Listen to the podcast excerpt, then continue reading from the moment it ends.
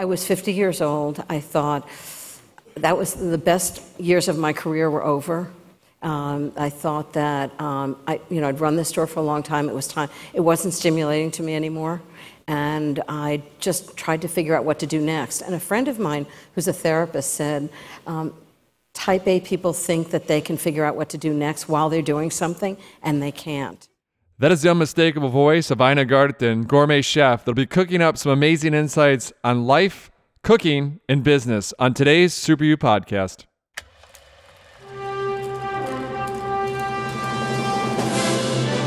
It's one small step for man. Liftoff. We have a liftoff. We choose to go to the moon not because they are easy, but because they are I hard. have a dream. You can't handle the truth. seven, Six, five, three, two, One. Super, super, super, super. Super You.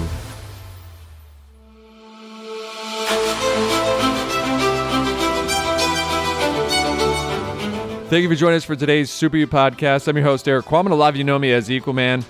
I'm really excited about the tips that we have on today's show, the Super You podcast with Ina Garten. Honestly, I didn't know who she was, but our producers, Jake and Maritza, kept saying we got to have her. Her insights are amazing, and it's true, and her journey's incredible. So this is actually one of my favorite shows, and so you're gonna really enjoy it, whether you cook or not. Just the insights are timeless, no matter what your vocation is. I'm gonna give a little more background now than I normally do because I think it's just fascinating some of the some of her philosophies in life. And so number one, she cooks only from her cookbooks because she says I trust him. After all these years, she still prefers a recipe over winging it. She's a science person. I measure everything. She's a type A personality. She measures everything. She actually studied a lot of science growing up. Number two, she's never watched herself on TV. She said she I couldn't possibly if I watched a show. I don't think I'd ever do it again. She said filming's the most frightening thing that she's ever done. It's just sheer terror, and she's gotten used to it. So this is one of the top celebrities in the world on the Food Network. So it's good to hear from her that it's one of the most frightening things she's ever done. For those listeners out there, there's something frightening that you need to do, and just understand that we're all beginners until we're experts, right? All experts today were at one point beginners. Number three, she avoids fancy foods because she said that when she did fancy foods in the store, nobody really bought them. People wanted roast chicken and roasted carrots. They didn't want some fancy, foofy item from France. And so that's what she really realized. And then for dinner parties, her go to meal is equally simple it's whiskey sours, a rack of lamb, and orzo with roasted vegetables. And she said everyone loves it. It never fails. So, for you listeners out there, if you got a dinner party this week, maybe that's your go to this week whiskey sours, rack of lamb, orzo, and some roasted vegetables. And she refuses to endorse products. So, I think this is very fascinating. In this day and age, when everyone endorses everything, you know, she said she's been asked to do everything from dining tables to clothing. And who would want me to do their clothing? To soy sauce? She says someone asked her to do something about the United Nations. She's like, I mean, solve the problems of the world? Yeah, I'll make everyone chicken pot pie and they'll be happier. Number five, she only works with friends. So a lot of people reach out to her to be guests on her show, but she's really only kept it to friends. I don't think you can fake a party, she says.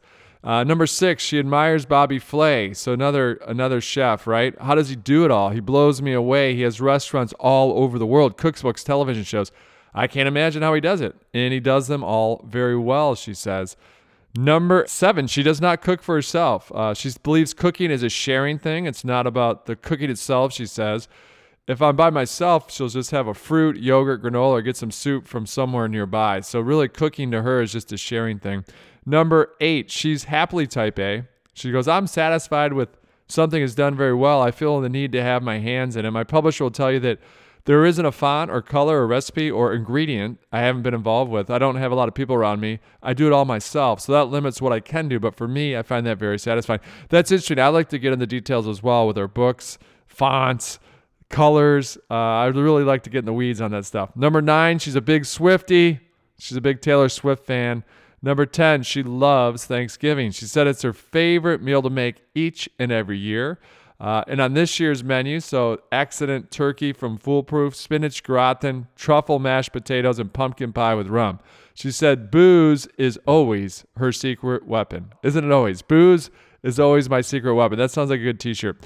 So, cheers to all of you. Thanks for sticking with the show. And without further ado, here are some of the insights from Ina Garten. Oh, real quick, the producers are always yelling at me because I keep forgetting the height game. So, how tall is Ina Garten? Five foot three. So, those playing the height game at home, she's five foot three. So, now we can get in the show. A lot of our listeners are dealing with career shifts. Uh, you made a massive one going from honestly the White House to buying your first store, which you then turned into this this awesome store that's historical. It helped launch your TV show. But that was a major shift in your career. Can you give us some insights around that shift? Well, I was uh, working in the White House in nuclear energy policy, writing the budget for enriched uranium programs, and thinking life's got to be more fun than this. and I saw an ad for business for sale in the New York Times, and it was a specialty food store in a place I'd never been, and it was in the Hamptons. And I went home that night and I said to my husband, Jeffrey, I've got to do something else. And he gave me such great advice. He said, pick something that you think would be fun. Don't worry about whether you make money at it if it's going to be fun, if it's fun, you'll be really good at it. And I said, you know, funny you should mention it. I saw this ad for a business for sale. And he said, let's go look at it tomorrow. and we did. We drove up to, it was in then Westhampton. And I, I saw this little, tiny little store and it was they were baking cookies and i thought this is right where i want to be and i made the woman a low offer thinking well i'll go back we'll negotiate i'll have time to think about it and the next day in my office she called me and said thank you very much i accept your offer and i just went oh shit So you're able to shift in your passion, and a lot of our listeners, it's tough to find their passion. They hear like, "Do your passion," and then they're sitting there going, "I don't know what my passion is." Uh, do you have any tips or tricks on how one can find their passion? I, I, I met someone years ago who was um, a therapist who specialized in finding people, um, helping people find the career they should be in. And I said, What do you tell people? What do you tell them? And she said, I asked them to think about what they used to do when they were 10. And I thought, because that's what you did before the should do this or I'm supposed to do that. That's what you just love to do. And, you know, hopefully you can find a. I, I met somebody who said, Yeah, I used to like to watch movies when I was 10. And, and she thought, Well, I could never find a career watching movies. And she turned out to be the movie critic for the Pittsburgh newspaper. I was trying to get into the kitchen and my mother wouldn't let me. So it's that barrier that really appealed to me. Now, one of the things I love about you is you take a more practical approach to cooking, meaning that you cook for the everyman, you cook for the every person, the every woman out there. That it's not all fancy, that you like to use customers for your actual research on what people are interested in, what they're interested in eating and buying. And so, how has being simple been very key to your success? So it's home cooking that I'm really interested in. Uh, you know, when I first started, I would do like veal with morels in the store, and nobody would buy it. and then I remember putting out a huge platter of chicken that was um, that had fresh herbs on the platter. It looked just gorgeous. Nobody bought one of them. So I took the platter, I went back into the kitchen, and I came out with chicken in those little red paper cups that you put, get French fries in, and lined them up on the counter, and they just flew out of the store. So I thought, okay, it's about home cooking. And so what I like to do is go to specialty food stores, and but it's even sometimes I go to Milan and see the colors of the of the new fashions. And one year I remember when I was doing my first book, it was. Um, they were doing cantaloupe and azure blue and, and raspberry together. And I thought, oh, that's good for the colors of the book. And that's what I did. So I think about something that I would want to eat.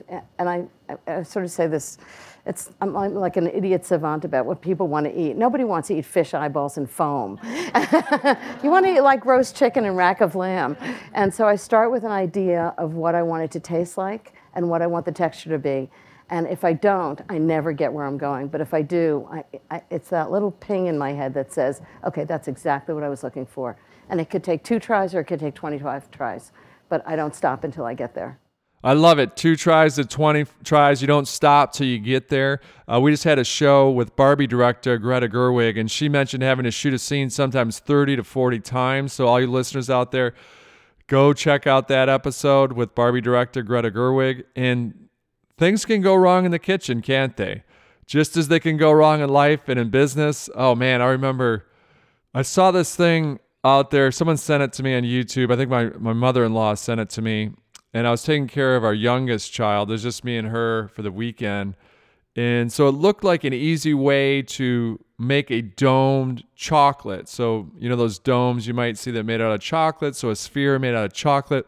It simply showed that you just blow up a hot air balloon and then you cover it in chocolate and then you put it in the fridge or the freezer and then it obviously hardens and then you pop the balloon and then you remove the balloon and voila you have this beautiful sphere of chocolate. That's what it, what it looked like in the video but that's not really what happened is it?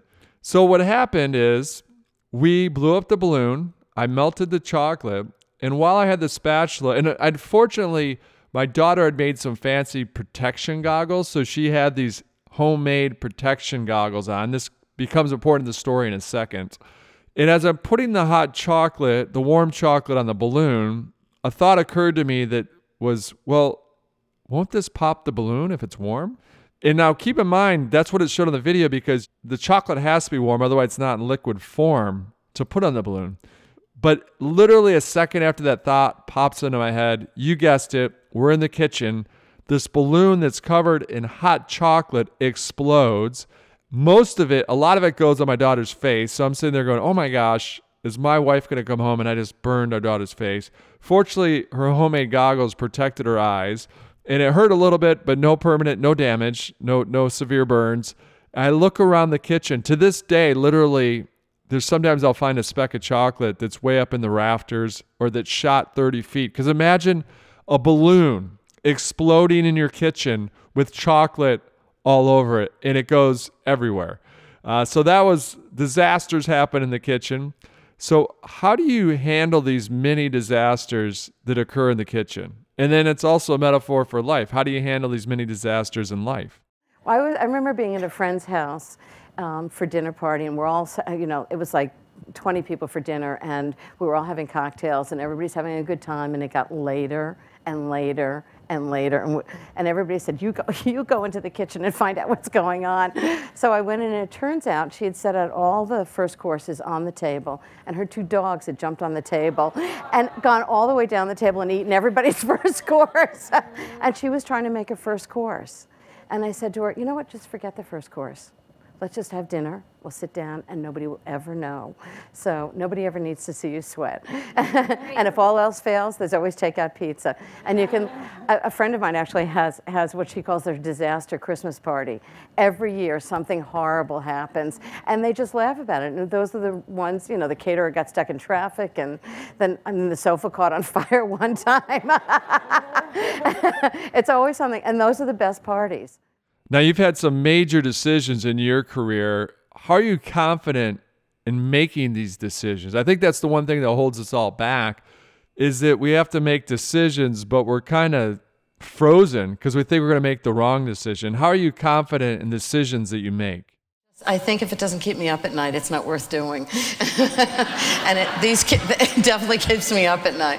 So I, I'm, I'm surprised by my, to my, I surprise myself being willing to live with that terror. I, I, don't, I don't know if it's, I mean, I'm not, in some ways I'm self-confident that the decision I make is the right, the one I want to make. It's right for me. Um, and in some ways I'm not, and it's hard to sort out. I think we're all sort of confident in some areas and not confident in others. But I'm willing to, I'm just willing to take that chance. And I don't like following somebody else's lead. I like making my own decisions.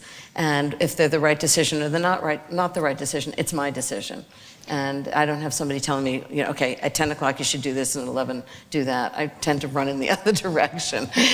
Not good employee. I think a lot of us think that we can stand on the side of the pond and figure out how the pond feels, and you really can't. You just got to jump in. And you splash around and you figure out what the temperature is, and you just go, oh, this isn't the right pond, but there's a pond over there that's really interesting that I've learned about being in the pond. So I think that's what I've learned over the time is that it's the if you stand on the side of the pond, you actually never move. You're immobilized by it. Now, I've read that you like to be your own customer. I think that makes sense. I always say this podcast is a result of that because I'm a customer of one. I wanted some tips and insights from some of the top thought leaders, top celebrities, the most successful people in the world when I was at the gym because I'd kind of hit the end of the podcast universe. I said, man, I just want these succinct little nuggets that can help me kind of unleash my superpower on the world. So I go, we'll have an audience of one if we do it because I'll listen to it. And normally what I've found is that if there's an audience of one, usually there's an audience of hundreds, of a thousands. And so, how do you be your own customer? And you've heard this saying in the business world eat your own dog food. That's not good in your world, obviously. Uh, I like to say drink your own champagne. So, how do you drink your own champagne? And how does that help you in business? If I had gone to the bookstore and looked at other cookbooks, I never would have written a cookbook because there's so many. Like, how could you think that you would rise above that? But I just decided I'm going to write the book that I, want to, I would want to have. And it was at a time when the cook, cookbook world was how to cook everything. Um, the Cake Bible, there were 350 recipes and no photographs. And I thought, I want a cookbook where I can see what it looks like. And the recipe, is, uh, because I think most people are visual, you see the recipe, uh, the photograph and go, that looks delicious. And then you look at the recipe and go, I can actually make that. And there are only 75 recipes, but all of them are really good. And I thought, well, you know, I'll try that. And even my publisher, when the, when the book first, the first book came back to the publisher, she said, she said, nobody's ever going to buy this book because nobody's going to pay $35 or $32.50 for 75 recipes. And I was, I mean, everybody in the publishing house was shocked. And then three days later, they, they went to reprint. And, and I think the people in the publishing house are like, yeah, I think it worked. now, at the age of 50, you thought, you thought your career was done, that the best was behind you. Uh, but then you took a year off, which you said was really hard, really the hardest year of your life to take a year off because you're type A personality. You think you want to control things but you took it took a year off to get really bored. Like you said, it's good to get really bored, to almost have nothing to do, and that allowed you to figure out what to do next. So I think that'd be really helpful for you to give us a little more insight on that for our audience, because I think a lot of us, a lot of people say every 10 years you should kind of reinvent yourself. And so at that age, you reinvented yourself, and the best years were not behind you, they're actually in front of you that you discovered and you did that by basically getting doing nothing for a year to get super bored so if you could let us know how you did that so we can have the confidence to kind of do that as well i was 50 years old i thought that was the best years of my career were over um, I thought that um, I, you know, I'd run this store for a long time. It was time. It wasn't stimulating to me anymore, and I just tried to figure out what to do next. And a friend of mine, who's a therapist, said, um, Type A people think that they can figure out what to do next while they're doing something, and they can't. and I, and I thought, okay, let me just try this. So I sold the store to two employees, and I built myself an office over the store, and I spent literally a year doing nothing. And I have to tell you, it was the hardest year of my life but I had to get good and bored before I would decide to, like, I have to do something today. I mean, I literally had nothing to do. And um, I just thought, well, maybe I'll just write a cookbook while I figure out what to do. What I learned is that when I thought my professional career was over, it hadn't even started yet. And getting really good and bored, I think Faith Popcorn calls it cocooning. it turns out that's a really important part of changing and figuring out what to do next, is you have to just stop and I would never would have thought of doing it on my own, but it was really good advice.